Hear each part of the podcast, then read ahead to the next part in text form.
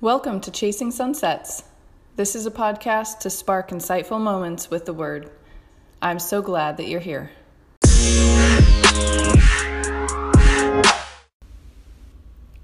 Closer to Him. As I close in on five full months of blogging the experience of getting reacquainted with the Bible, I have to admit I'm quite surprised at where the journey has taken me. I was originally really looking forward to rereading the Gospels, studying the character of Christ, whose example I want to follow. However, it has been the Old Testament passages that have made the most lasting impressions on me.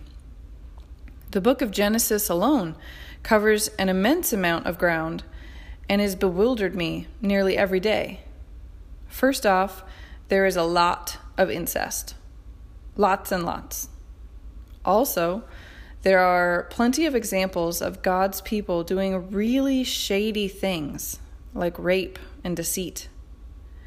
We all know that God God's followers fall short of perfection, but wow, it's just jam-packed in that book. What I found most interesting though were the details this book lacked. Here are some of the Bible's most celebrated characters, certainly there are some kernels of wisdom I can divine from their example about how to live a godly life. How often did they go to church? How often did they read scripture? How often did they pray? What made them so righteous in God's eyes? It turns out the examples of how they carried out their faith are really quite few, or at least fewer than I expected. One concrete example, though, is that when God did big things, those he was closest with would make an altar, a physical marker to represent and acknowledge God's works. The altars stood as a public testimony to their faith. We also see that those great biblical leaders were known by their justice and fairness. They had good reputations simply because they treated everyone they dealt with fairly. Developing a reputation for being just requires astute self control, reflection, and wisdom over the course of many years. So we can throw consistency and perseverance in there too. Above all, we can see that God cares deeply for what is in the heart over what is in the world. Now, I'm going to back up just a quick minute because I don't want to gloss over something. In my opinion, the women of that day saw very little justice. Being forced into marriages and treated like property sounds pretty horrific to me. I prefer to think God didn't approve of this behavior. So I'm certainly not arguing that all God's followers were without fault.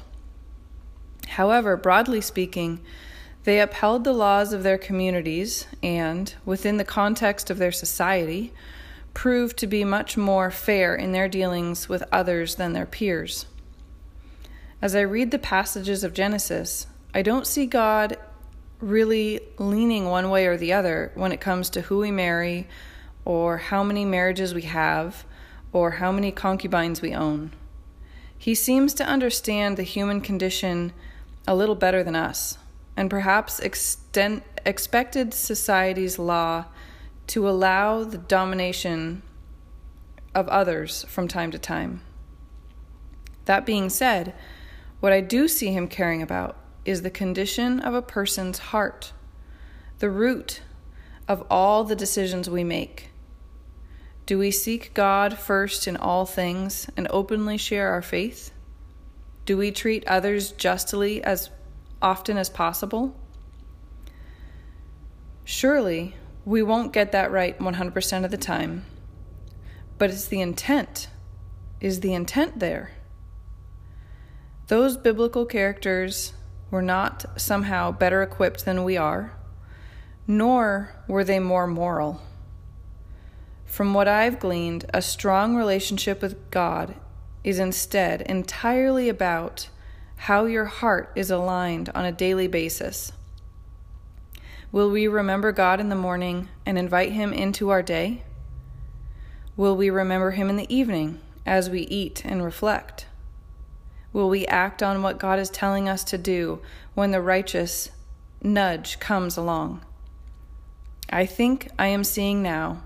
It is these small moments that eventually help us put God first and bring us closer to Him.